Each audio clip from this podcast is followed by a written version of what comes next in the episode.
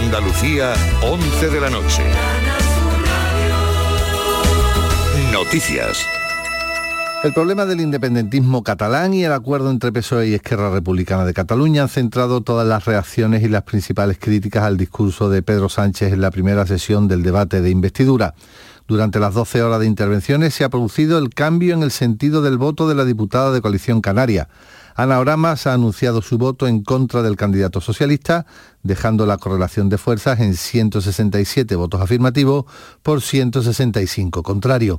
La parlamentaria canaria, que adopta esta decisión al margen de su partido, el cual ha decidido abstenerse, eh, había decidido previamente abstenerse, ha pedido respeto a la discrepancia. Los que hoy no le apoyamos no somos ni la extrema derecha, ni los fascistas, ni nada. Somos gente sencillamente que discrepamos. Y por eso le pido también un respeto. La jueza ha decretado libertad provisional de los tres detenidos por la supuesta violación de tres hermanas norteamericanas en Nochevieja, en Murcia. Como medida cautelar establece su comparecencia semanal en el juzgado, la retirada del pasaporte y la prohibición de acercarse a las jóvenes, medidas que han sido solicitadas por el Ministerio Fiscal. Los agentes arrestaron a los acusados a raíz de la denuncia presentada por una de las supuestas víctimas por la posible comisión de dos agresiones sexuales y una tentativa. En Huelva, mientras tanto, la audiencia provincial ha condenado a 10 años de cárcel a un hombre por mantener relaciones sexuales de manera reiterada con una menor de 13 años. Informa Manuel Delgado. Fue en enero de 2016 cuando el procesado y la menor comenzaron a mantener una relación sentimental a raíz de conocerse ambos en una iglesia evangelista de Huelva. Los hechos que se han juzgado tuvieron lugar tanto en la vivienda donde residía el condenado como en la peluquería en la que éste trabajaba, propiedad del hermano de este hombre. La sentencia conocida ahora es firme al haber sido ratificada por el Tribunal Supremo. El individuo condenado se encuentra en situación irregular en España y la subdelegación del Gobierno en Huelva emitió una orden para su expulsión con fecha de 4 de noviembre de 2016. Al menos 42 personas han muerto en un bombardeo atribuido a las fuerzas bajo el mando del mariscal Jalifa Haftar, hombre fuerte de Libia, sobre una escuela militar en Trípoli.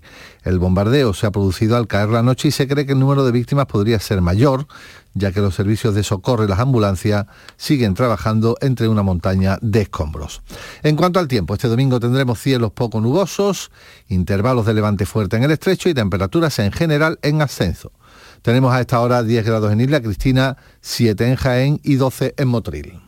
Buenas noches. En el sorteo del sueldazo del fin de semana celebrado hoy, el número premiado con 5.000 euros al mes durante 20 años y 300.000 euros al contado ha sido 21.449, 21449, serie 13. Asimismo, otros cuatro números y series han obtenido cada uno de ellos un sueldazo de 2.000 euros al mes durante 10 años. Puedes consultarlos en juegos11.es. Mañana tienes una nueva oportunidad con el sueldazo del fin de semana.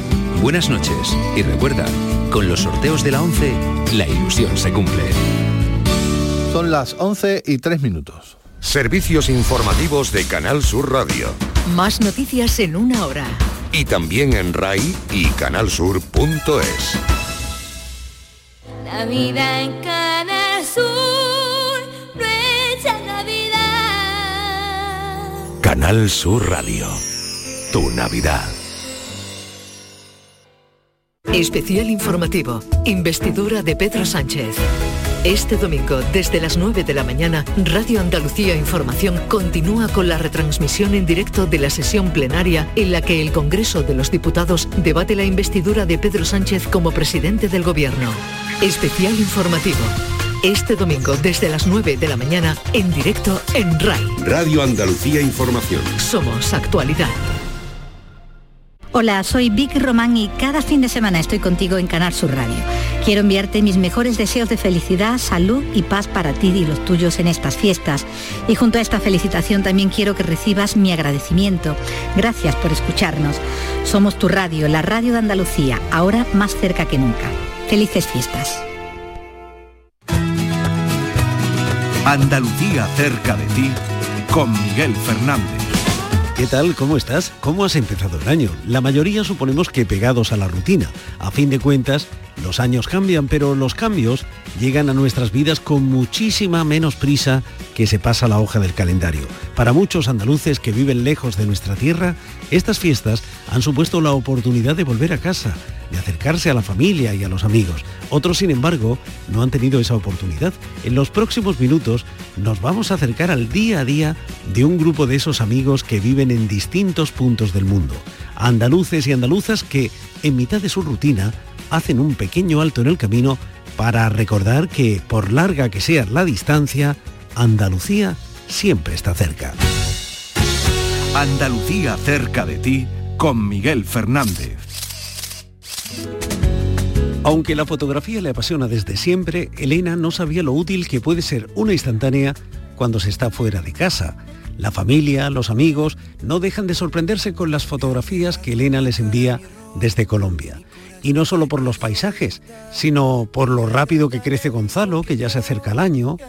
A Elena, aquí o allá, le cuesta quedarse quieta. Cuando Elena sueña con el cielo azul de Andalucía, sabe que está cerca, cerca de aquí. Yo te amaba por dentro. No hay nada que yo pueda hacer, solo me queda hechizarte. Hola Elena, ¿cómo estás? Hola, muy bien. ¿Sueñas a menudo con el cielo de Antequera? Uy, sí, la verdad que muchísimo. El cielo y un mollete con aceite y jamón. Qué bueno, ¿verdad? Uf, no sabes. Todavía, todavía no han llegado los molletes a, a Bogotá, ¿no? No, yo hago mis pinitos en, en cocina y entonces lo que puedo si, si lo cocino aquí. Ahora estaba ensayando con mantecados. Ahora Sí. que se acerca la Navidad y que se echa de menos. Sí. Pero los molletes todavía no. Pero los molletes no. En fin, estás tú haciendo las veces. El pan más parecido al mollete que podemos encontrar en Bogotá, ¿cuál es? Ah, la verdad que Colombia en general y Bogotá no tienen una cultura gastronómica demasiado rica, por decirlo de alguna forma. Entonces lo que se encuentra son panes de... Bueno, aquí hubo en su momento mucha inmigración árabe que dicen, lo generalizan mucho. Y, y bueno, pues se encuentra una especie de pan de pita y pan árabe. Así que con eso a veces me quito el gusto. Con eso y un poquito de imaginación, pues ocurrirá igual que con el cielo, ¿no? No sé si también hay diferencias entre el cielo de Bogotá y el cielo de Antequera. Pues los bogotanos siempre dicen que en Bogotá uno tiene las cuatro estaciones en un día. Y, la verdad que, que sí, algo de razón tienen. Uno puede amanecer con un cielo espectacular, azul, increíble, que uno se quema, porque pues claro, estamos cerca del Ecuador y a 2.600 metros. Y, y por la tarde que hay unas lluvias de esas que, bueno, yo siempre lo he dicho, esas películas norteamericanas donde lo- los amantes van románticos y de repente en dos segundos están empapados, yo creía que eso no existía y sí, aquí sí existe. El chaparrón, Y- el chaparrón casi entre tropical y, ecuatoriano sí ocurre en Bogotá. Sí, sí, sí. Sí, ¿qué ocurre? Puede uno pasar del sol más magnífico En Antequera no. a, a una lluvia que no le, el paraguas no le sirve de nada. Oye, y, y no sé si a tu, a tu marido, Andrés, le ocurrirá lo mismo, porque como él es medio argentino, medio colombiano, ya son muchos cielos en los que pensar, ¿no? Sí, bueno, a él, a él digamos que la adaptación siempre le, le fue más fácil que a mí. Pero sí, también hay veces que le pilla por sorpresa ese chaparrón y me lo encuentro en, cacha- en casa hecho una sopa, vamos. ¿Y, y dónde os conocisteis? ¿Allí? ¿Aquí? Pues en Sevilla. Yo estudié arquitectura en Sevilla y él estuvo trabajando allí unos años. Entonces la verdad nos conocimos en Sevilla. O sea, en territorio neutral, ni aquí ni allí, en Sevilla, bajo el cielo de Sevilla. Un poquito más para mí que para él. Eso es. Bueno, y el hecho de que, de que Andrés sea medio colombiano influyó eh, en vuestra decisión de marcharos a Colombia. La verdad que sí. Eh, yo al ser arquitecta, claro, la crisis como que nos pilló a todos, pero a nosotros nos pilló a los arquitectos antes que al resto. Y, y sí que habíamos decidido que había que irse. Entonces, eh, lo que era imprescindible es que los dos tuviéramos posibilidad y visa y, tema de trabajo. Y el que él sea medio colombiano a mí me facilitaba una visa de cónyuge que me permitía trabajar. En otros países no, no hubiéramos partido de esa base tan buena.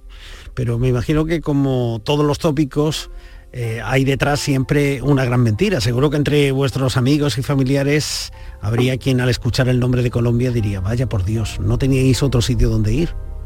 Bueno, aterrorizados. aterrorizados. Eh, yo casi casi la primera creía que llegaba a Bogotá y tenía la guerrilla en la puerta de casa y, y casi casi mi planta de coca en el balcón. Pero luego uno desmitifica muchas cosas. Eh, efectivamente, pues no es la seguridad tan fantástica de España, pero, pero no es ni mucho menos lo que yo pensaba. O sea, se puede vivir perfectamente, un poquito más de precauciones en algunos lugares, pero vamos, ni mucho menos ese narcotráfico y esa guerrilla que uno esperaba a la puerta de casa. O sea que podemos decir, más y si lo estamos diciendo por la radio, que en Colombia vivís bien, que eh, Elena y Andrés viven bien en Colombia, viven bien en Bogotá, ¿no? Sí, sí, nosotros vivimos bien. O sea, yo en eso, la verdad que, hombre, la adaptación siempre a otro país es difícil, pero en cuanto a esos temas, pues no, una vez uno aprende ciertas precauciones que no hacer y, y tal, pues se vive bien. Eh, obviamente habrá cosas que siempre uno eche de menos, pero también yo lo tengo que decir, yo tengo mucho que agradecerle a Colombia y mucho que agradecerle a Bogotá. Eh, las oportunidades laborales que yo he tenido aquí, estoy 100% segura que en España lamentablemente pues no las hubiera tenido, por lo menos no ahora. Oye, ¿y quién vuestra- sabe en el futuro. ¿Y vuestra vida en Bogotá? ¿Cómo es un día en vuestra vida? Bueno, la mía es más variable porque yo trabajo como más por proyecto. Entonces hay épocas que, que es un día normal de ir a la oficina eh, y simplemente volver por la tarde. Aquí oscurece a las 6 de la tarde, así que digamos que la rutina es normalita. Y luego hay épocas en las que yo, por ejemplo, ahora trabajo autónoma, entonces estoy más por libre. Ahora mismo, por ejemplo, estoy yendo, cuando acabe la conversación, estoy yendo a un mercado que hay aquí. A mí me encanta cacharrear, me encanta conocer sitios nuevos, la verdad que quizás soy un poquito más atrevida que el resto de los españoles en eso. Y ahora me voy a un mercado de abastos a, a surtirme de fruta como, como si no hubiera un mañana. Aquí la fruta es uno de los grandes tesoros de Colombia en general. Y además esa fruta, esa fruta tropical tan deliciosa, ¿no? Es increíble, o sea, ni siquiera ellos saben lo que tienen. Me refiero a que uno hay veces que les enseña una fruta y, y como no sea local de, de donde ellos son, eh, no, no saben ni decirte qué es, ni qué es, ni cómo se come, ni si es en, en jugo que le dicen aquí, ni si se come así al natural. Hay veces que ni ellos saben lo que es de la cantidad de frutas que tienen. Es impresionante. ¿Y a qué mercado nos llevarías? ¿Al de palo quemado, por ejemplo? Pues yo estoy yendo a otro, pero sí, el de Palo Quemado es uno de mis preferidos. Es una, son unas dimensiones increíbles, es uno de los sitios más seguros, yo de los pocos sitios donde he sacado mi cámara reflex en Bogotá. Y, y a mí me encanta. Y uno se va sin desayunar y le van dando la pruebecita en cada, en cada uno de los puestos. Porque tú con la reflex eh, te manejas mejor en color o en blanco y negro. Eh, ya me pasé al color. Hace tiempo que ya me pasé al color. El blanco y negro lo, lo utilicé mucho al principio, pero ya luego sí, color, color. Hombre, lo decía no por la edad, porque habrá algún mal pensado, alguna mal pensada que piense, que diga, anda, vaya trampa que le ha tendido a Elena. No, es que entre los No, no, no. aficionados el gran debate siempre está entre el blanco y negro y el color. ¿no? Y yo he usado cámara de carrete y todavía la tengo aquí ¿Ah, sí? y todavía de- sí, sí, dependiendo de la reacción que quiera enfrente, hay veces que uso la de carrete porque pues todavía lo miran a uno como ¿qué demonios es lo que tienes en las manos? Eh, todavía eso existe y, y como pilles a algún adolescente que no sepa de fotografía, pues O sea, pero esa Pues cámara, esa cámara no la has comprado en el mercado de las pulgas, ¿no? no, en el mercado de las, de las pulgas he comprado otras cosillas. Sí, como qué. Pero no, esa era de mi padre. Ah, sí. Ah, Sí, esa fue mi padre el que me metió el gusanillo por la fotografía y, y el que me dio como las primeras lecciones y luego ya, pobrecito, le robé la cámara y no volví a verla. ¿Y cuánto disfrutan los padres, la familia, los amigos cuando se envía, aunque sea ya por el móvil, a través del mail, las redes sociales, esas instantáneas de la vida cotidiana, ¿no? Nos hemos acostumbrado Sí, a convivir sí. casi 24 horas al día con la fotografía. Y yo agradezco muchísimo el haber nacido en la época que estamos. O sea, esto En de... esta era digital. de sí, de que mi abuela pueda ver a- al pequeñajo en- enseguida, o sea, yo le mando un vídeo a mi madre y mi abuela lo está viendo enseguida, eh, que yo les pueda explicar los paisajes que hay aquí, meterles las ganas de venir a hacer una visita. Eh, pues eso, el, día a día de, que si yo quiero ahora llamo a mi abuela y charlo un ratillo con ella. Y Mm. eso es fantástico. Bueno, en Bogotá, en Colombia, además habéis sido padres, que es una experiencia Sí. que marca una Sí, vida. La ¿no? nacionalidad de mi marido nos ayudó mucho en eso porque pues el que uno de la pareja sea colombiano ayuda mucho en un proceso de adopción. y, y estamos locos, vamos. Esto es Gonzalo crece, bueno. lo que dice todo el mundo cuando ve las fotos. Hay que ver cómo crece Gonzalo, ¿eh?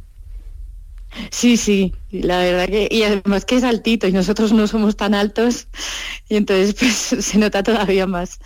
Pero sí, es la experiencia de la adopción aquí ha sido maravillosa, increíble. Te diría que la recomiendo, pero bueno, es verdad que yo he tenido una ventaja al ser el colombiano en, en cuanto a tiempos y en cuanto a, a condiciones. Y, y empiezas ya a Pero hablar, Gonzalo, me, me imagino, ¿no? Se suelta ya con algunas palabras. Pues al pobrecillo le tenemos hecho un lío en la cabeza Sí. mm, porque su padre le habla en inglés, yo en italiano y el resto en colombiano, así Pero, que pero ¿qué ha hecho el, muchacho? pobrecito lleva- ¿Qué ha hecho, qué ha hecho Gonzalo para merecer eso? Po- pobrecito, yo creo que va a arrancar a hablar a los 14 años. Claro, yo creo. O sea, Mollete sabe lo que significa o no. Hombre, eh, tengo que decirte que cuando ha ido para allá, mi madre lo ha puesto a desayunar el mollete con jamón. Ah, bueno. Es más, le ha dado antes jamón a Gonzalo que a nosotros. Sí. Así que Eso es el lo- mollete y el jamón lo conoce. No esperábamos menos de la abuela. Eso es lo que tiene Hombre. que... Hombre, toda abuela es lo que tiene que hacer. En fin, El- Elena, ¿has pensado en el regreso?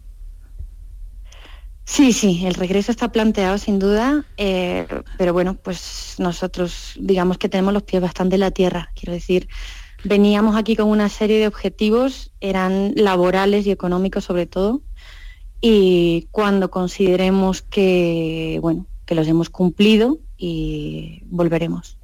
También obviamente pues estamos pensando pues en nuestra edad, tampoco queremos que pasen tantos años, eh, queremos comenzar más adelante otro proceso de adopción. Y, y bueno, pues cuando se alineen un poco los planetas de todo, de, de eso, pues, eh, que hayamos cumplido laboralmente lo que queremos, que Bueno, ese será el regreso... tema familiar. El regreso entre comillas definitivo, pero hay eh, otro regreso, ese que se hace de vez en cuando, por ejemplo, volver a casa en Navidad. No sé. Hombre, como el turrón. Eso es. ¿Cómo imaginas ese, ese regreso? Eh, bueno, en este caso mi familia se lleva a Gonzalo unos días antes, así que visto que lo importante ya es estar allí, no sé si vendrán siquiera al aeropuerto. Eh, nada, siempre deseándolo. La verdad que, pues eso, el peque se va un poquito antes para que disfrute mi familia de él. Se adelanta. Y yo como siempre, pues contando los días, pensando en ver a mi abuela, pensando en ver a mi familia, pensando en esa cena de Navidad que siempre se hace como corta y, y llenando ya la agenda, que bueno, pues mis pobres amigos siempre están... Siempre falta tiempo, siempre hay alguien que se queda sin, sin, sin el abrazo. Oye, supongo que la celebración de la Navidad será muy diferente en Colombia. Eh, sí, sí, sí, sí. Aquí están, aquí todavía se conserva mucho el tema religioso. Se lleva mucho el tema de las novenas desde en todo diciembre. Y mm, entonces como que hay cánticos, hay villancicos, hay un tema bastante religioso muy importante. Y, mm, y la verdad que sinceramente no me he quedado nunca una Navidad aquí. O sea que no te lo puedo decir tanto como experiencia propia. Es Sí que, es que una Navidad, una Navidad en Antequera se agradece mucho, ¿eh? Hombre, yo mientras Sirve- pueda sirve ir para- a mi casita. Claro, sirve para recargar las pilas para todo el año. Sí, sí, sí. Y eso que yo puedo Bueno, las pilas y la despensa, porque supongo que irás, con- eh, luego volverás con alguna caja de mantecaos, aparte de molletes, con alguna caja de mantecaos. Mira, no sé si debía decir esto en la radio, pero el día que me paren en el aeropuerto lloro, porque en mi maleta hay más comida que ropa. Sí, sí, sí, el día que me paren se hace en el agosto. ¿Y a la vuelta vienes también cargada o no? O sea, cuando vienes eh, a Antequera, ¿vienes cargada también de Colombia o no? Mm, No, la verdad que llevo un poco lo típico, el café, que es lo que todo el mundo pide. Eh, y bueno, algunas eh, cosas que son más de aquí, unos aquí se lleva mucho lo de beber jugos, zumos, entonces lo tienen empaquetadito y hay veces que les llevo la prueba de los de los jugos, jugos. guanábana, lulo, un montón de nombres. ¿Cómo, cómo, cómo? A ver, repíteme, repíteme eso. guanábana, ¿Sí? que yo siempre lo llamo como la hermana mayor de la chirimoya, eh, Anón, que es el hermano chiquito, Ah. Anón, eh, y luego un montón de nombres, eh, pitaya, bueno, la maracuya sí la hemos oído, eh, tomate de árbol, lulo, ahora mismo esos son los que se me ocurren, pero uchuva, uchuva también la conocemos un poquito allí. Ah, bueno. Y, mucha- y muchas fotografías. De todo, muchas fotografías. ¿A que sí? Muchísimas, muchísimas, muchísimas. Pero Me encanta dar un poquito a conocer Colombia. A nosotros nos ha, nos ha encantado esta fotografía tuya, ¿eh? En la que estamos tan cerca. Siempre muy cerca de ti, Elena. Hasta pronto. Bueno, un beso muy fuerte. Andalucía, cerca de ti.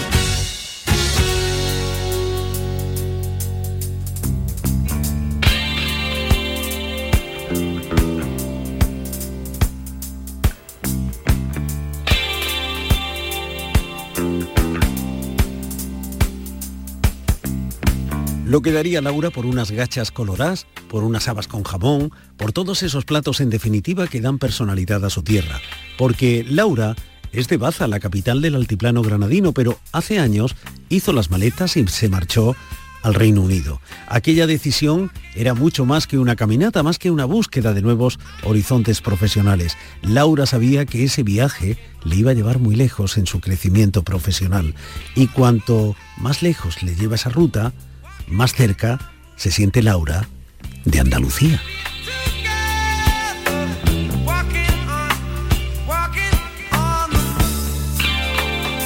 Hola Laura, ¿cómo estás? Hola, muy buena, pues fenomenal. El viaje no ha terminado, ¿Y ¿eh? Ni mucho menos. No, no, no, aquí seguimos. Llevamos tres años aquí, de vacaciones, entre comillas. ¿Vacaciones por qué? ¿Por qué dices vacaciones? Bueno, porque yo no me fui de Erasmus en su momento y yo esto me lo he tomado como un Erasmus de trabajo que se ha alargado. Un aprendizaje continuo, ¿no? Sí, así estamos. Oye, Laura, ¿qué te impulsó a, hacer la maleta?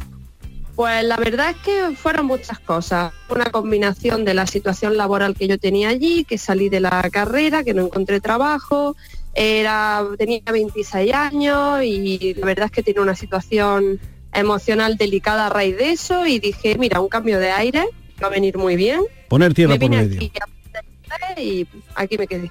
Eso es. ¿Hubo algún hecho que, que actuó como detonante? La verdad es que yo creo que fue el desempleo, el levantarte por la mañana y, y decir, ¿qué hago? Necesito hacer algo, necesito aprender, desarrollarme profesionalmente. Eso fue el detonante, creo yo, de toda la situación. Así que cambiaste Baza por eh, South Bridgeworth, ¿no? No sé si lo he dicho bien. Sí, Sobridgeworth, que significa vi un puente que, merecí la, que mereció la pena. ¿Y había puente? Sí, sí, esto está al lado de, de un canal, de un río muy bonito y hay varios puentes, sí. Es que yo no me fío de los ya de los nombres de los pueblos. Desde Puerto Llano, que ni Puerto ni Llano, pues digo, pues igual no- eh, Laura ha llegado allí y ni puente, ni merecía la pena, ni vio el puente, ni nada. no, la verdad es que sí. En cualquier caso, este, este puente con nombre, este pueblo con nombre de puente, eh, es la mitad del tuyo. Tiene como 10.000 habitantes, casi la mitad de Baza, ¿no? Sí, es un pueblo muy pequeño, como 8.000 habitantes y algo, así que aquí se conoce pronto la gente. Y además tiene una peculiaridad, porque en ese pueblo, en esa comarca, de ese pueblo, de esa comarca, son...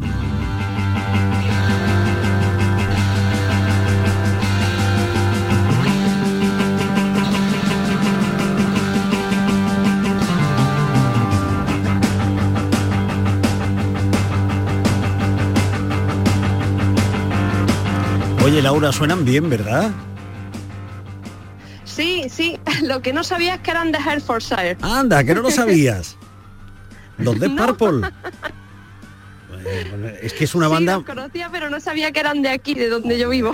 es- esta música es más para tu padre, hay que decir, ¿eh? Esta gente ya peina canas, ¿eh? pero a ti sí te gustan, ¿no? Bueno, la verdad es que sí, mira, aquí hay mucho, mm, eh, mucha música en directo, mucho rock por los pubs y, y la verdad es que siempre aprendes grupos de otras épocas, ¿no? De los 70, de los 80, es muy típico que se toque aquí esa música en los pubs en directo. ¿Y tú qué haces? Eh, ¿Sales eh, cuando tienes un claro, los fines de semana, quedas con amigos y, y disfrutáis de la música en directo? Claro, cuando yo Sí, claro, cuando yo tengo tiempo libre es lo que más nos gusta. Eh, irnos por aquí, por el pueblo, al, al pub, pues no ha cambiado tanto, como si estuviera en Baza, lo hago lo mismo aquí, con mis amigos de aquí, nos vamos de música en directo. O sea, que, que me quieres decir que te has ido a miles de kilómetros de tu casa para luego decirme que no han cambiado tanto las cosas, que, que son- eh, los hábitos son más o menos los mismos. La verdad es que es que sí, yo solamente me noto que es una versión de mí misma en inglés, pero Sí. más o menos las cosas que yo solía hacer allí, la intento hacer aquí y la verdad es que mi vida no no se no está no ha cambiado tanto. A ver, ¿cómo era un día? Quitando algunos detalles. ¿Cómo era un día en la vida de Laura en Baza y cómo es un día en la vida de Laura en este lugar? Hombre, em, si, pues, si cogiéramos, por ejemplo, un día viernes aquí yo estuviera libre y otro en Baza, pues la rutina sería parecida. Yo seguiría haciendo mi ejercicio, yo saldría, quizá aquí hay más música en directo que en Baza, sería la gran diferencia. Eh, mis amigos de Baza son todos españoles, aquí mis amigos pues son españoles, mexicanos, ingleses, somos como una mezcla y, y por supuesto que la- lo que comería quizás sí que cambiaría. La Eso mesa de la compra cambiaría un poco. La mesa, ¿no? La mesa es lo que, lo que te marca las distancias y la diferencia entre Baza eh, y el Reino Unido, ¿no? Sí, eso es lo que te recuerda, no estoy en mi casa. Bueno, y el trabajo también, supongo, ¿no? Porque en el Reino Unido eres auxiliar de clínica. Sí, aquí soy auxiliar de enfermería. Pero si, si te voy a contar una cosa que te va a sorprender. Atención. Porque yo en España me licencié en Derecho. También. sí. Yo era licenciada en Derecho. ¿Cómo que era? Sigue Pero- siéndolo. Eso no se pierde. No, es verdad, no, no se pierde, eso Claro, es verdad. tú- Pero tú eres licenciada en que me Derecho. vuelva a dedicar. Eh, llegaste a South Bridgewater y el pueblo del puente ese que merecía la pena y allí eres auxiliar de clínica Y estudiando magisterio de primaria. y ahora estudias magisterio. Pero muchacha, ¿qué combinación es esa? Hay, hay que ser multifacético, dicen, ¿no? No, hay que ir recorriendo el camino para saber, eh, en definitiva, dónde queremos estar y qué queremos hacer, ¿no? Sí, la verdad es que hay que encontrarse a uno mismo y, y yo creo que, que yo tengo varias versiones de mí misma y, y- y es como estoy yo feliz, haciendo varias cosas, aprendiendo varias cosas, es lo que a mí me llena. Bueno, la sanidad en el Reino Unido nada que ver con la española y nada que ver con la andaluza, ¿no? La verdad es que no. Eh, es, dif- es diferente, bueno, no en cuestión de, de tratamiento, como se trata a los pacientes, que eso es exactamente lo mismo, pero, pero es verdad que aquí eh, hay una falta de personal muy grande y, y valoran mucho a todo el que quiera unirse al equipo. ¿Y te ves de maestra? ¿De maestra en el Reino Unido?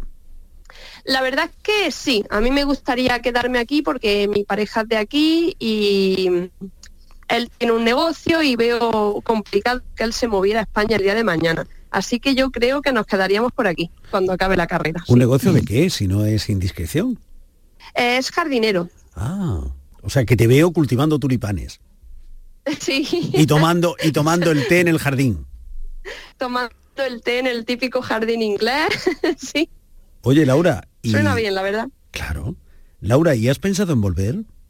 Eh, bueno, la verdad es que de- definitivamente no lo he pensado, pero nunca se sabe, ¿no? La palabra volver está unida estri- eh, estrictamente a una época del año, a la Navidad. Volver en Navidad. Sí, esta Navidad sí que vuelvo. Voy a estar allí de vacaciones, y, pero la verdad es que voy mucho. O sea, mi, mi madre mm, me ve a mí más que la vecina, su hija, que vive en Zaragoza, imagínate. Claro. Ventajas del low cost. Eh, sí, hombre, eh, siempre se puede uno pillar un vuelo barato. Ahora para Navidad están un poco más caros, pero, pero claro, hay vuelos que te salen por 25, 30 libras.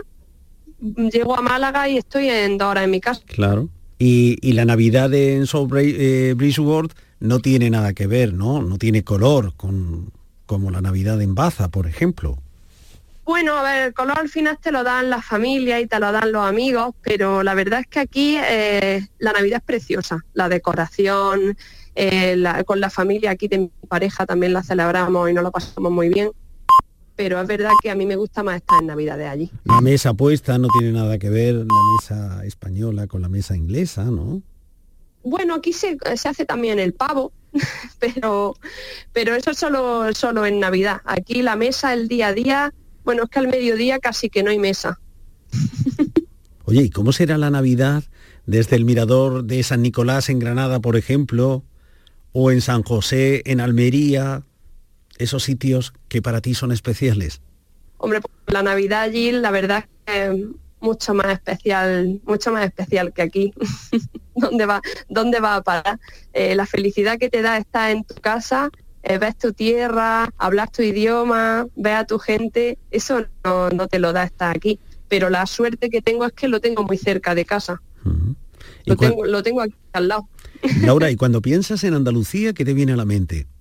Pues mira, muy buena gente, mucha simpatía, eh, muchísima cultura, muchísimo arte, es lo que me viene a mí la cabeza. Cuando me preguntan aquí los compañeros ingleses, pues Andalucía, tienes que ir a Andalucía. No te puedo describir cómo es si no vas. ¿Y a qué sabe, Laura? ¿A qué sabe Andalucía? Pues mira, a mí me sabe a queso, me sabe a jamón, me sabe a aceituna, me sabe a las migas de mi tierra, los vinos del país, eso sí lo estoy echando de menos. Mm. Tapas no ponen, ¿no? No, no hay Bueno, sí, en Londres si te vas, de- te venden tapas, pero no son las tapas de Granada, claro que no, que se cobran. Claro, ni las de Baza tampoco. Ni, la- ni las de Baza tampoco, ¿no? Sí, la, hombre, las, las tapas de baza por lo menos es que te ponen tu tapa, te, lo que te pidas te acompaña ahí, te sientas en tu terraza, pero aquí es que no hay ninguna. Si Oye. acaso te ponen unas patatillas fritas, pero Bueno, ya está. Algo es algo. ¿Y tú eres buena cocinera, Laura? Bueno, la verdad es que me he vuelto mejor aquí. Allí yo no cocinaba tanto y aquí es cuando he probado hacer unas buenas lentejas, las tortillas de patatas las he perfeccionado aquí, porque qué remedio, ¿no? En fin, Laura, con estos sabores, Andalucía siempre está cerca, cerca de ti. Un abrazo. La verdad es que sí, muchísimas gracias, me ha encantado participar y es verdad que se siente cerca Andalucía.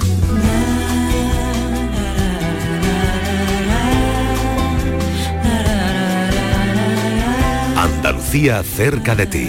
Los andaluces por el mundo están en Canal Sur Radio. Cayendo la lluvia lentamente a tu paso tormenta. Silencio que se rompe con sutil naturaleza. Alejandro fue del sur del sur al norte del norte. Para ir a darle un abrazo a Alejandro necesitaríamos viajar ininterrumpidamente durante cuatro días, porque de Algeciras, al sur del sur, a Helsinki, al norte del norte, hay la friolera de 4.536 kilómetros. Y hablando de friolera, mientras que en Algeciras no bajan de los 23, en la capital de Finlandia apenas llegan a los 2 grados, porque Algeciras está al sur y Helsinki al norte. Aquí brilla el sol buena parte del día, allí oscurece muy temprano, mucho. En Helsinki, Alejandro está cerca, está cerca de ti. Siempre.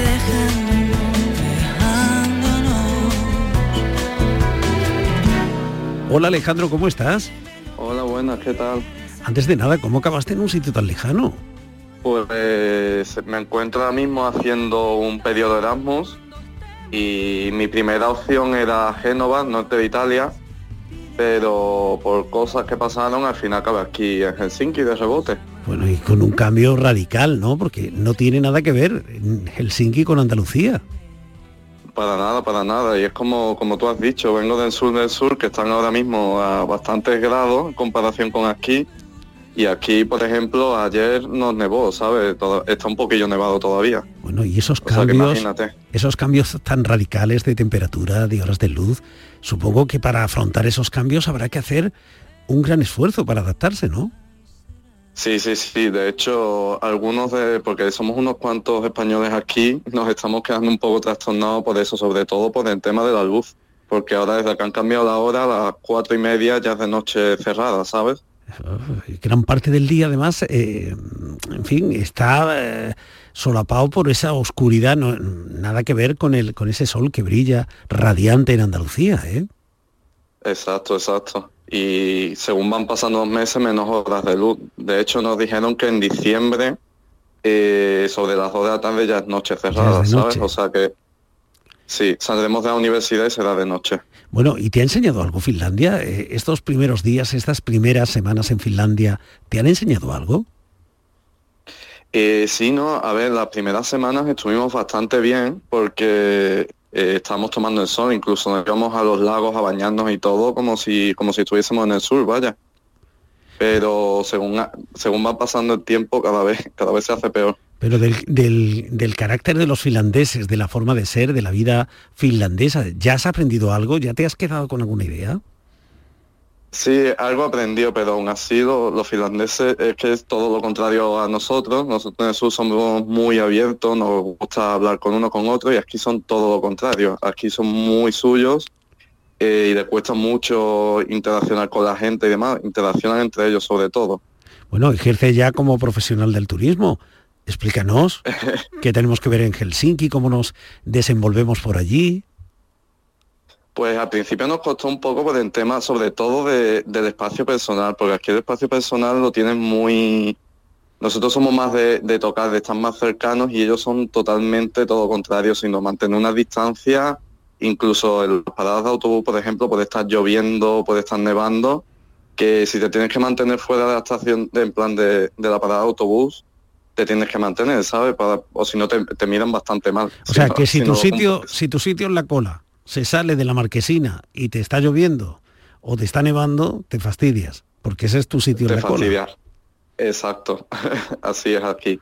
O sea, que ellos no entienden la aglomeración, que es lo que haríamos aquí, aglomerarnos y luego que subiera el primero. Nosotros somos más como los pingüinos, que nos pegaríamos, y ellos no, ellos todo lo contrario, ellos súper separados. Bueno, ellos eh, son, aparte que es eso, son muy, están educados que son muy correctos y están educados de una forma y no se salen de ese de esa zona, ¿sabes?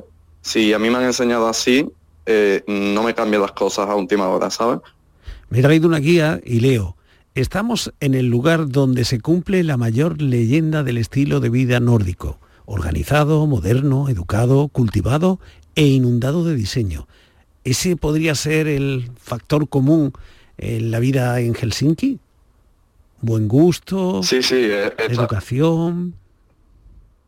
Sí, lo que en tema de educación es increíble. Nosotros nos quedamos asombrados con cómo es la educación aquí, porque de venir yo de dar eh, clases en una clase que no puedes hacer candidacia porque son de las típicas que están ancladas al suelo, aquí das clases eh, sentado en un sofá, ¿sabes? Con tu comida, con tu café, la profesora cercana a ti, los grupos súper reducidos. La verdad que en educación es, es otro mundo. No sé yo, Alejandro, si yo tuviera que dar clase en un sofá, mm, no sé, igual daba una cabezada, ¿eh? Sí, en los primeros días nos costaba no dar la cabezada a las 8 de la mañana, pero ya nos hemos acostumbrado. Claro. Oye, y los finlandeses y los andaluces creo que compartimos ese gusto por comer en la calle. ¿Te han invitado ya a algún picnic? Sí, ya hemos, ya hemos estado haciendo algún que otro picnic con, con finlandesa, con comida típica finlandesa y eso sí, eso sí lo comparten mucho. Aquí puede estar, es lo que te he dicho antes, puede estar a lo mejor nevando o lo que sea y la gente está en la calle como si hiciese 30 grados, ¿sabes? Que no están acostumbrados obviamente ya al clima y pero sí, siguen haciendo vida normal. Pero en esta, misma, en esta misma guía que me he traído de Helsinki, dice que la, la, gastronomía quizás no sea lo más llamativo de la vida finlandesa. No sé si estás de acuerdo. Eh, eh, la verdad, no es, una, no es una gastronomía tan rica como la que podemos tener nosotros, pero sí que tiene muy buena calidad de alimento. Por ejemplo, según leí, eh, la calidad de los alimentos es de las mejores del mundo pues, en el hecho de que no tienen tantos aditivos, no tienen tantos conservantes y es verdad, vaya, la comida es muy buena, de, de muy buena calidad. Pero es eso, no tiene tanta riqueza en gastronomía. Bueno, ¿y tú cómo te organizas el día? A ver, ¿a qué hora te levantas?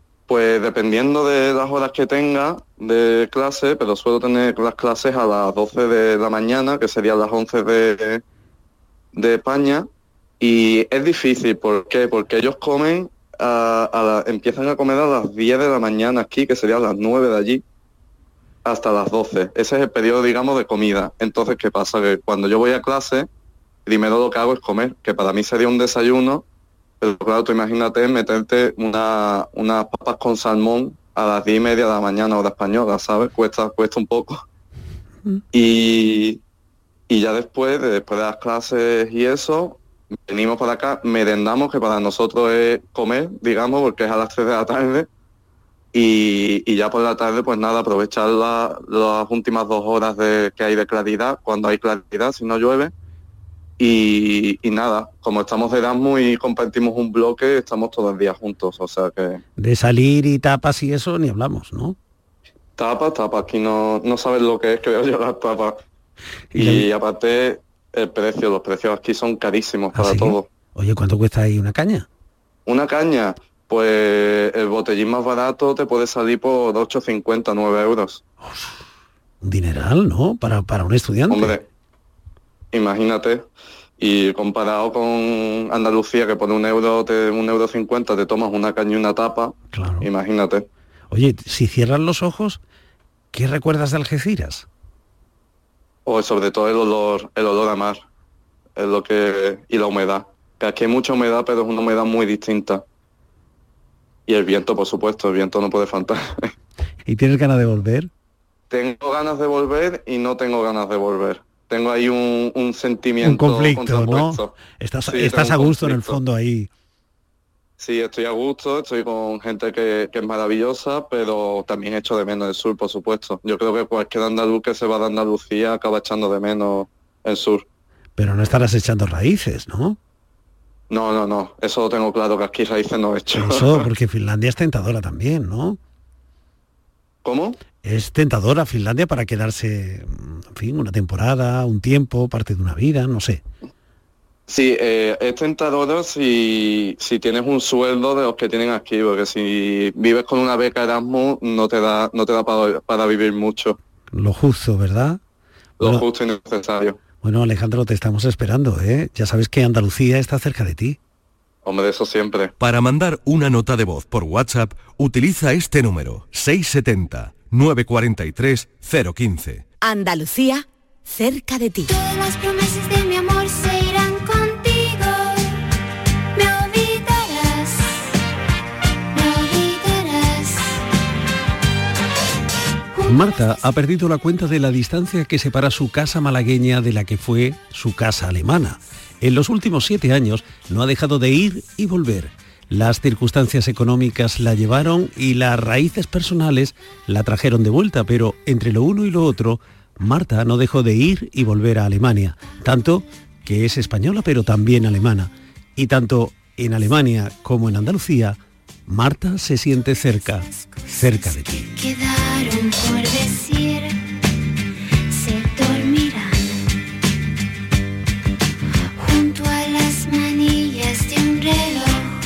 Hola Marta, ¿cómo estás? Hola, bien, bien. ¿Llevas la cuenta de las veces que has ido a Alemania? Pues yo creo que ya he perdido la cuenta. Sí. Como, como Sí, para tener una nota, ¿no? Clavada en la pared diciendo, he ido, he vuelto, he ido, he vuelto. Efectivamente. Cuando me salen los recordatorios en el móvil de que tengo que volar. Sí. De- y las redes sociales, que también son muy chivatas y te, y te dicen lo que estabas haciendo en el pasado, supongo, ¿no? Sí. Porque ese, ese camino entre Málaga y, y Alemania lo has hecho casi siempre en avión. Sí, sí, siempre en avión, salvo un par de veces que me subí el coche y lo bajé y que fui en coche, por supuesto, por carretera, pero siempre en avión. Oye, es un paseo estupendo también, ¿eh? También es porque bonito. se atraviesa parte de Andalucía, parte de España, Francia, hasta que se llega a esa zona de Alemania en la que en la que vivías. Sí, más mm, el- al sur de Frankfurt, vamos, un poquito al sur de Alemania, sí, cerca Casi de un Francia. poquito al este, ¿no? Oye, antes de 2012 tú conocías Alemania?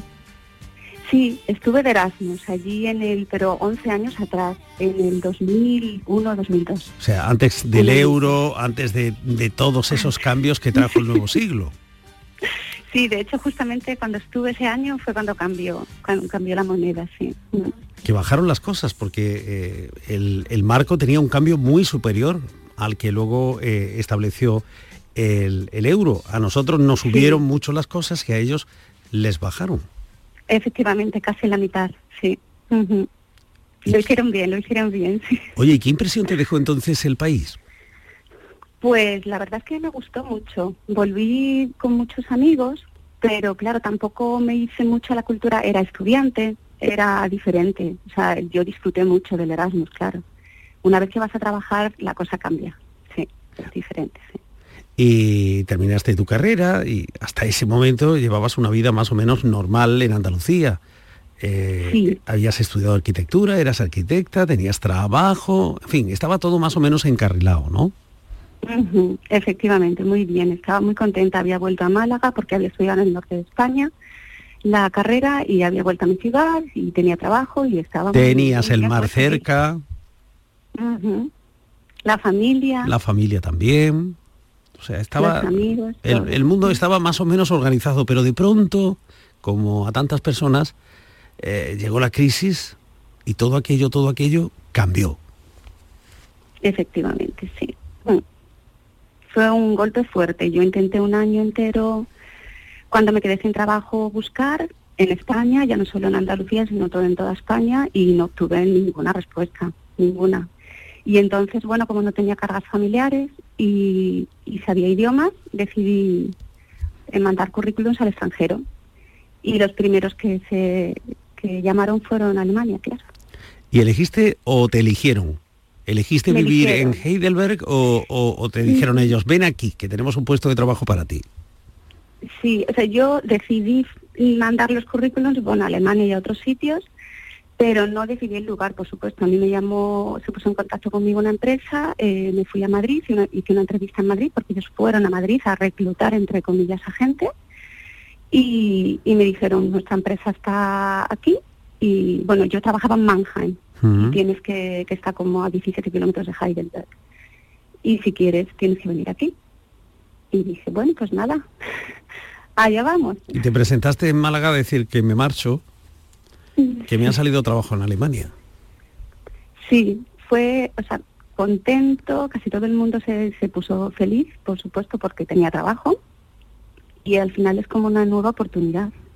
Y es un nuevo reto y siempre piensas en que te vas, pero que vas a volver. O sea, que es cuando pase la crisis, un año, dos y ya vuelvo. Es algo temporal.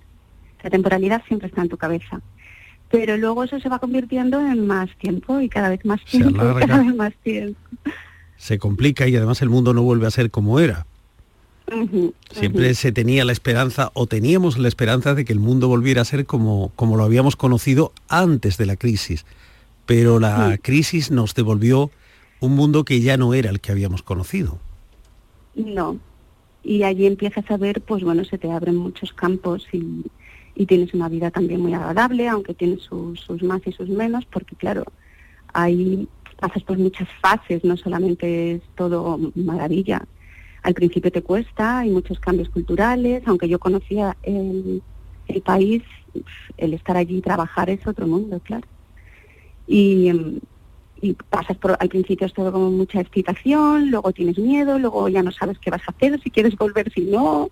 Es, es complicado el ser emigrante, entre comillas. sí. Así que adiós a las playas del Palo, adiós a los paseos por el Paseo Marítimo de Málaga y bienvenida a Heidelberg, una ciudad situada en el valle del río Neckar, que es famosa por su centro histórico, con el Palacio de Heidelberg, tiene la universidad más antigua del país, pero solo 150.000 habitantes, tampoco es una ciudad tan grande, ¿eh?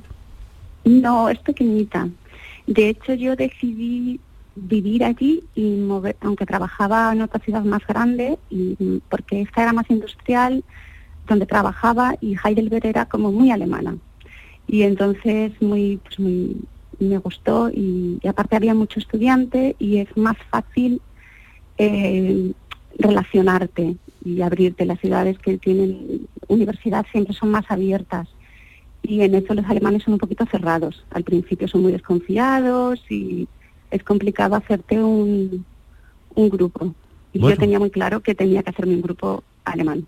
Pero siendo ellos como, como son, siendo ellos como sean, eh, eh, Marta se adaptó con facilidad a esa vida en una ciudad más pequeña, muy diferente Sí. a la ciudad en la que ella había crecido, en, en Andalucía. Diferente, sí, porque hacía, bueno, te vas a dar paseos por el bosque, haces trekking, eh, eh, vas a todos los sitios andando, en bicicleta. Era otro, otro rollo, sí. ¿Y el trabajo? ¿Cómo era tu trabajo allí? Pues era una empresa no muy grande, tendría como unas 500, 700 personas y mm, era toda alemana, era una empresa, una empresa alemana, muy poca gente extranjera. Y eso que no era muy grande, has dicho que, que tenía cuántos? quin- De 500 a 700, sí. Ah, menos mal que no era es grande. pequeña allí. Aquí eso parecería ya un, un, un gran conglomerado, ¿eh? Sí, sí, pero ahí las empresas son muy grandes, sí. Mm. Mm. ¿Y, exactamente Y ¿qué, era- qué hacías allí? Estaba en el departamento de técnico y hacía proyectos de, de- era un- es muy particular porque era una empresa que construía con estructuras modulares. Y entonces lo que se llama container, lo que aquí conocemos como containers, pero son prefabricados al final de, de metal. Mm. Y, y entonces pues con- construíamos todo tipo de edificios, desde guarderías hasta viviendas, eh, oficinas, todo. Y yo me dedicaba a hacer los planos junto con mis compañeros. claro. Me están viniendo imágenes de imágenes tópicas de tu vida allí. No sé si si te puede- te imagino en, en bicicleta, por ejemplo, yendo y viniendo a trabajar en bicicleta, con la tarterita para comer a las horas de, de- del almuerzo. Sí, cuando vas a la compra como con una especie de, de cestito. Sí. Comprando la fruta de pieza de pieza en pieza. Sí, yo los tacones ya los dejé apartados para, para cuando volviese a Málaga y allí era todo bota, mm, lo más cómodo posible, porque claro, el frío es muy duro. Mm, te sea, cambia que- un poco la vida. que allí aprendiste- Marta. Allí aprendiste una palabra que con el tiempo se, se haría muy habitual, pasaría a ser, eh, a formar parte de, de nuestro vocabulario cotidiano, la palabra resiliencia. Sí, sí. Hasta que no consigues esa fase, no empiezas a disfrutar. O sea, al principio estás como en, en una fase de excitación, el- tú quieres conocer todo, mm, te abres a todo el mundo, pero claro, la gente no te conoce, está en su entorno normal y, y no se abre tanto, entonces es como una lucha. Eh, luego sientes miedo y no sabes el idioma, te cuesta, te sientes a veces como una niña pequeña. Después dices, bueno, es que yo he estudiado una carrera y no me puedo expresar, entre comillas, como yo quisiera, ¿no? Al final tienes un vocabulario más bien básico al principio, luego ya va cambiando. Y hay un, como una lucha, ¿no? Entre querer y no poder, o, Mm. y ya cuando te das cuenta de que es que estás allí, que tú eres quien eres y que ellos son quienes son y que tú te tienes que adaptar y ellos a ti. Es, al final es una palabra de adaptación y cuando lo consigues es cuando empiezas a disfrutar. ¿Y cuándo llegó ese momento, en, en la estancia, en esa larga estancia en Alemania, cuándo llegó ese momento, el momento de Pues, la si te resiliencia? digo- Si te digo la verdad, casi cuando me volví Ay, al cuarto, cuarto año, sí. o sea, cuando ya estabas a punto, tú no sabías que ibas a volver, ¿no? Sí, yo ya creo que a partir del cuarto, porque llega un momento en el que tienes como, eso es como una, como una relación eh, sentimental, ¿no? tienes como altos y bajos. Y ahí tienes puntos en los que, bueno, pues subes y bajas, pero llega un momento en el que te planteas qué quieres hacer con tu vida, ¿no? Yo no, allí no tenía, mi, mi pareja sentimental estaba aquí, entonces, claro, yo tenía un pie en cada país y me sentía un poco parte de los dos. Eh, entonces, claro, si tú allí formas una familia con una persona, en este caso alemana, tienes unos hijos, te arraigas más allí. Y pero yo estaba entre uno y otro, entonces claro, dices, ¿qué hago? ¿Me quedo aquí toda la vida? Ya claro, es el casi el quinto año, como me quede ya, es que ya no voy a volver. Entonces de ahí empecé un poco a buscar, pero tampoco quería volver a cualquier precio. Es decir, sin trabajo, sin todo lo que había construido allí, no quería. O sea, quería volver más o menos en las mismas condiciones y era es difícil. Pero al final me salió una oferta laboral y entonces me tuve que volver cuando mejor estaba. Fíjate, con buen sabor de boca, que también es Bueno, también, es verdad, con, con tan buenos recuerdos que, que luego has vuelto y, si- y vas a seguir volviendo. Sí, sí, eso es fin, un continuo. Yo El ya- corazón, el corazón manda. Incluso te han dado la nacionalidad alemana, que no es fácil. Sí, sí, la tengo, me hizo mucha ilusión. O sea, que eres eh, andaluza, española, pero también alemana. Sí, sí, aparte, bueno, la puedes pedir después de haber estado ocho años allí residiendo, pero a partir del sexto, por situaciones excepcionales, si cumples una serie de requisitos, también la puedes pedir y, yo la pedí me la dieron. Se hizo un examen de un tipo test de toda la cultura alemana. Bueno, tampoco es que sea ni muy fácil ni muy difícil, es simplemente proponérselo y sí. A ver, Marta, sin. Marta, sin pensártelo dos veces. Si yo digo una palabra, tú me dices rápidamente lo primero que te viene a la cabeza. Venga, Yo te digo Alemania, amigos. eh, cerveza, Vino. Ay, ay, no sé, ay, no sé. lluvia, Ah, uf. Mm, no sé. Weihnachtsmarkt. No sé, ¿cuántos recuerdos, Marta? sí. En definitiva, los, sí. los recuerdos, Marta, siempre nos hacen estar cerca. Sí, y lo importante es que son buenos, que incluso habiendo pasado momentos duros, porque no es fácil, tampoco voy a decir que sea fácil, sobre todo en la diferencia está en la persona que se va porque quiere y la persona que se va porque aquí no tiene nada. Entonces es- ahí hay una gran diferencia y, y entonces es duro al principio, pero lo importante es eso, que, que sale bien y, y que vuelves contenta y, y- y con un crecimiento personal.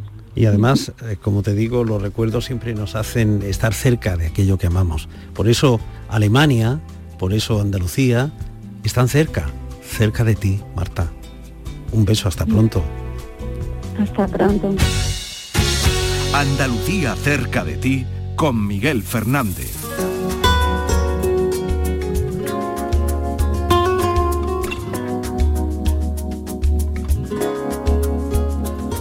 ¿Has visto? Se nos ha pasado el tiempo volando. La próxima semana volveremos a caminar por el mundo del brazo de esos paisanos y paisanas que viven lejos, lejos de aquí. Si conoces la historia de alguno de ellos, si eres uno de esos andaluces por el mundo, no dudes en enviarnos un mensaje. Recuerda el número de nuestro WhatsApp, 670 94 30 15. Y ya sabes, la verdadera distancia la establece siempre el corazón. Eso, Andalucía, siempre está cerca, cerca de ti.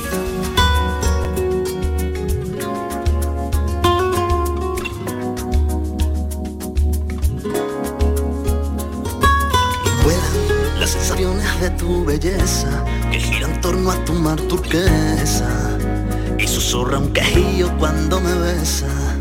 Vuelan por las dos ruedas de la bicicleta, crecen olivares, forman la peineta de tu serranía llegando a la meta.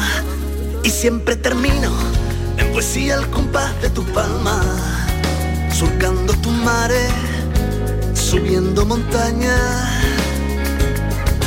Perdiendo el norte encontré el sur y en su mirada vi aquella luz que me lleva a aquella carrera de tus melodías de sueño andaluz, de sueño andaluz, de sueño andaluz. Y yo la vi. Con su amanecer y yo la vi. A mí me hizo nacer, me enamoró. Y cayó una bendición y yo la vi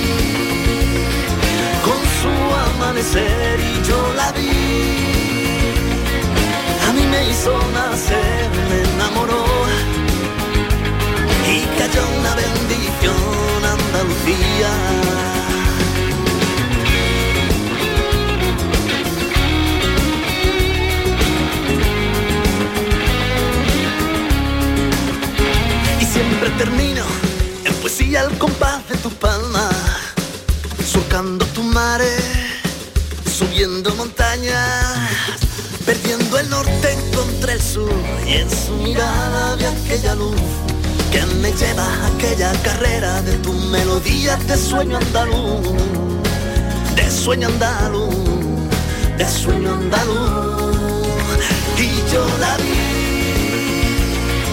con su amanecer y yo la vi. A mí me hizo nacer, me enamoró y cayó una bendición Andalucía. Perdiendo el norte encontré el sur. Y en su mirada vi aquella luz que me lleva a aquella carrera de tu melodía de sueño andaluz, de sueño andaluz, de sueño andaluz. Y yo la vi con amanecer y yo la vi. A mí me hizo nacer, me enamoró cayó una bendición y yo la vi con su amanecer y yo la vi. Canal Sur Radio.